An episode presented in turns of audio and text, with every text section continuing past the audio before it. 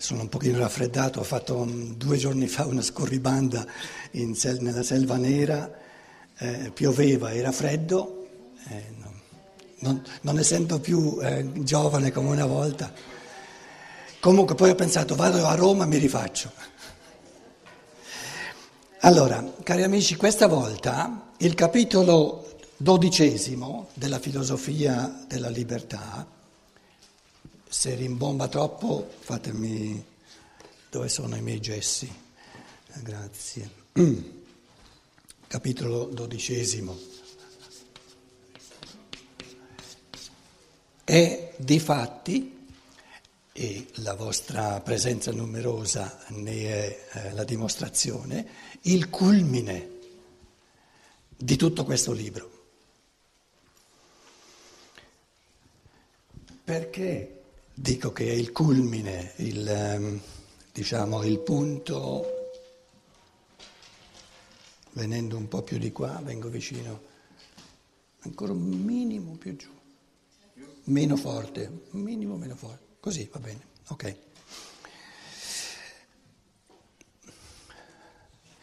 Il culmine dell'umano, che è poi il culmine dell'evoluzione, il culmine dell'evoluzione del mondo visibile a noi, eh, come dire, conoscibile, non è di certo la pietra bella morta che non sa raccontare niente, che non capisce nulla non è neanche la pianta, non è neanche, pur stando il darwinismo, l'animale, ma concedetemi di dire che il culmine della creazione, se volete, che noi conosciamo è l'uomo, è l'umano. E perché? Perché nel fattore umano, eh, Teilhard de Chardin direbbe nel fenomeno humain, nel fenomeno uomo,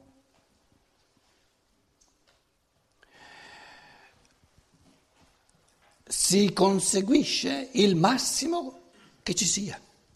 Neanche la cosiddetta divinità, se c'è, affari suoi, eh, io non, non, ho mai avuto un, il telefono privato, ma anche la divinità, se ci fosse, e le auguriamo che ci sia, altrimenti non ci sarebbe neanche l'uomo, non può essere più che spirito creatore.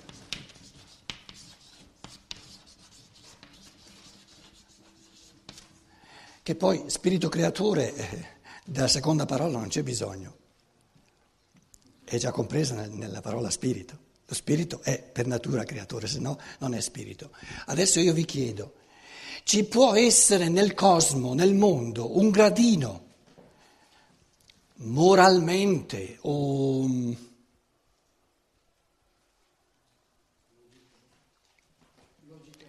logicamente, intellettualmente più alto più venerabile che non lo spirito creatore.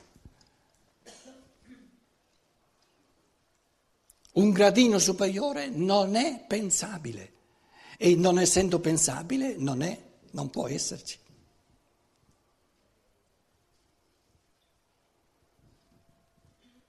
È inutile che state lì adesso a pensarci, pensarci, pensarci che forse lo scoprite. No, proprio vi assicuro che non c'è, non esiste. E nel mondo che noi conosciamo l'uomo è l'unico, non il minerale, non la pianta, non l'animale, ma l'uomo è destinato alla potenzialità, direbbe Aristotele. È questo, questo, trappolo qui che mi fa, mi fa ribombare. Chi ce l'ha messa la trappola qui? Ce l'hai messa te? Mettila un po' più in là. Tanto io le, mie, le frasi che dico non è che le imparo a memoria, è inutile metterli sul magnetofono. Adesso ho perso il filo del discorso. Luciana, qual era il filo del... È destinato, Aristotele direbbe, ha la potenzialità, la facoltà, la capacità di diventare sempre di più uno spirito creatore. Un artista, in assoluto un creatore che produce, non, co- non ha bisogno di copiare.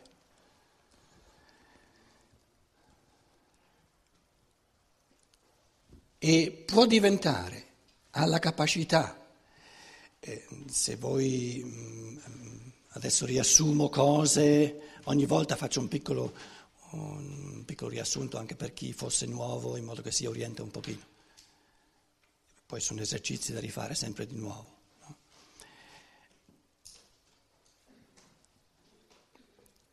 Se uno chiedesse, ma perché tu dici tu che lo spirito umano ha la potenzialità, ha la facoltà, può diventare sempre di più uno spirito creatore? Non sarebbe meglio se lo fosse già in partenza?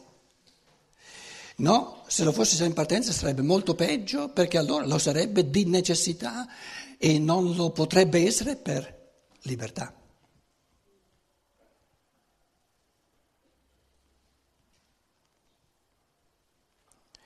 Quindi il concetto di facoltà, di potenzialità è intrinseco, è immanente, è, è, è contenuto nel concetto di libertà.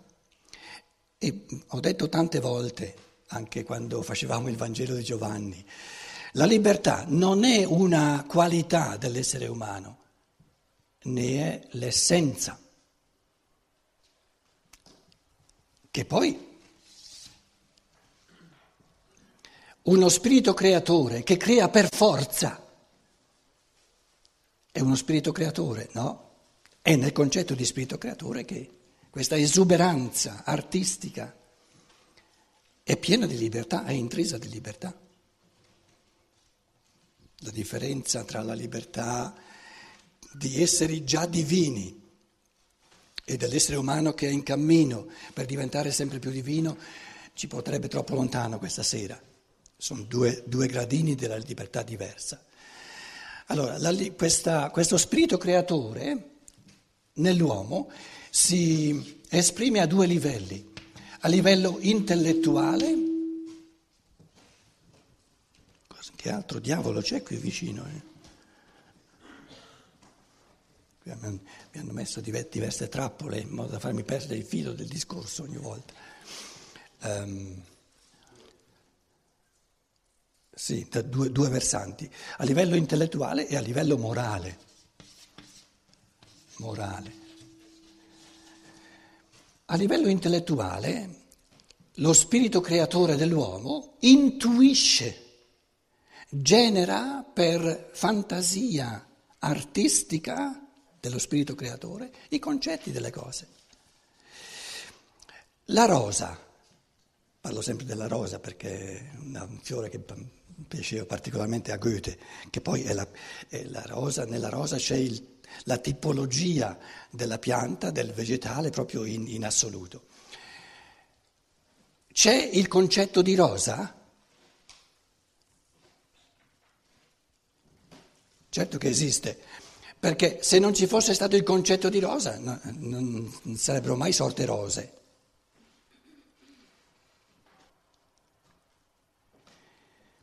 Prima che fosse stato inventato il carro, i singoli elementi c'erano già, la ruota era già stata inventata, tra l'altro. La ruota c'era già, la ruota è stata un'invenzione, eh, perché per mettere insieme eh, tutti i, i mozzi, eccetera, no? modo, tutti questi elementi di cui è fatta la ruota, metterli insieme in un modo tale che funzionano unitariamente come ruota, ci vuole l'ingegno. L'inizio della ruota dov'è? Nel pensare creatore dell'uomo che l'ha concepita, che ha concepito il concetto di ruota. C'era già la ruota, c'erano già stanghe di, se volete, di, di legno, c'erano già, c'erano già um, um, bretter, um, panche piane di legno, cosa ha fatto colui che ha creato, che ha inventato il carro? Ha preso gli elementi che c'erano e supponiamo che c'erano tutti, non è bisogno che abbia inventato altri elementi. Ha concepito con un processo di pensiero intuitivo, perché prima non c'era il concetto di carro, non c'erano carri in che modo si possono strutturare, mettere in interazione quattro ruote, poi la stanga, poi eccetera, eccetera, eccetera. E naturalmente bisogna anche guidare, bisogna cambiare rotta, quindi bisogna avere modo di le prime, le prime due ruote di farle spostare, le seconde vengono appresso, vengono tirate dietro. Ha creato il concetto conoscitivo, il concetto di carro. Questo concetto prima non c'era e l'essere umano che per primo l'ha creato, l'ha creato in quanto è spirito creatore. Adesso voi direte, però eh, questa creatività dell'uomo in campo conoscitivo, in campo intellettivo, in campo di, diciamo, di concetti delle cose che già ci sono, è, è creativo, l'uomo è creativo soltanto, può essere creativo soltanto nel mondo minerale, ma finora non è mai, non è mai, mai stato capace di inventare anche una sola, un solo tipo di pianta non esistente. Non può creare piante. Però nel mondo minerale, nel mondo della materia morta, l'uomo può, è già creativo. Negli altri campi, nel campo della rosa, la rosa l'ha creata il concetto, l'ha creato il creatore della rosa. Noi percependo la rosa, il creatore della rosa, lo spirito divino, chiamatelo come volete, creatore che ha creato la rosa, perché non ci dà il concetto della rosa invece di darci la percezione.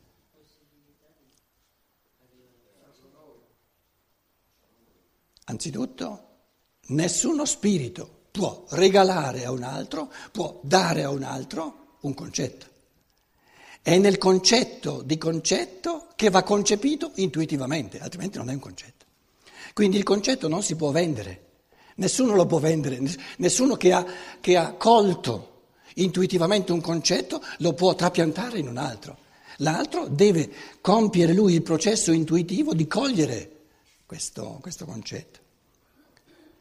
Quindi il fatto che, un, che, il concetto per natura va concepito, riconcepito intuitivamente, il creatore dell'universo ce lo dimostra presentandoci i concetti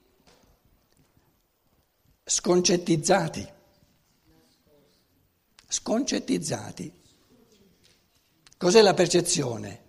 È il concetto sconcettizzato invento adesso questa parola, per dirci guarda che tu il concetto della rosa o lo crei tu oppure tu non ce l'hai. E per dirci, per evidenziarci che lo dobbiamo creare noi, ci dà la percezione che è la rosa senza concetto. E noi ci aggiungiamo il concetto. Allora uno potrebbe dire, sì, però tu stai barando, perché quando io arrivo, quando io creo il concetto di rosa, mi tocca per forza creare, sì, è una creazione mia, però mi tocca per forza approdare alla stessa rosa che hai creato te, altrimenti non è una rosa. Quindi è un ricreare il mio, non è un creare proprio in assoluto.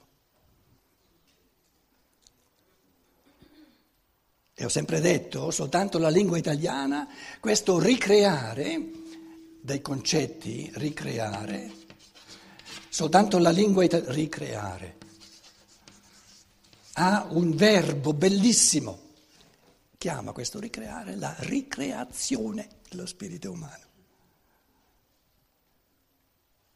Ricreazione non ha soltanto il significato di ricreare, ma anche di ricrearsi. Faccio mezz'ora di ricreazione. In che modo? Ricreando i concetti che il creatore delle cose ha, ha squadernato, ci ha messo davanti ogni giorno. Allora, il, come dire, ehm, eh, se, se l'essere umano avesse la possibilità di essere spirito creatore soltanto a livello conoscitivo, a livello intellettuale, potrebbe giustamente sentirsi non del tutto soddisfatto, ma c'è la, la possibilità di essere creatori in modo assoluto a livello morale, cioè a livello morale, ed è questo il significato del capitolo dodicesimo, a livello morale, il livello morale è ciò che si fa, ciò che si compie, non soltanto ciò che si pensa, quindi mondi che non ci sono e che vengono creati, a livello morale l'essere umano ha la capacità di concepire idee, concetti, di azioni, di comportamenti, di movimenti evolutivi per il proprio essere, per, l'essere di tutta l'umanità, ha la capacità di concepire vie evolutive, passi evolutivi che non ci sono mai stati. Non soltanto ha la capacità di, di concepire, come dire, passi morali, svolgimenti morali dell'essere umano, realizzazioni dell'essere umano che non ci sono mai state, ma ha la possibilità di realizzarle, di farle, di, tra, di, di tradurle in azione concreta. Quindi a livello morale l'essere umano è destinato e chiamato alla potenzialità di diventare sempre di più non soltanto un ricreatore, ma in assoluto un creatore.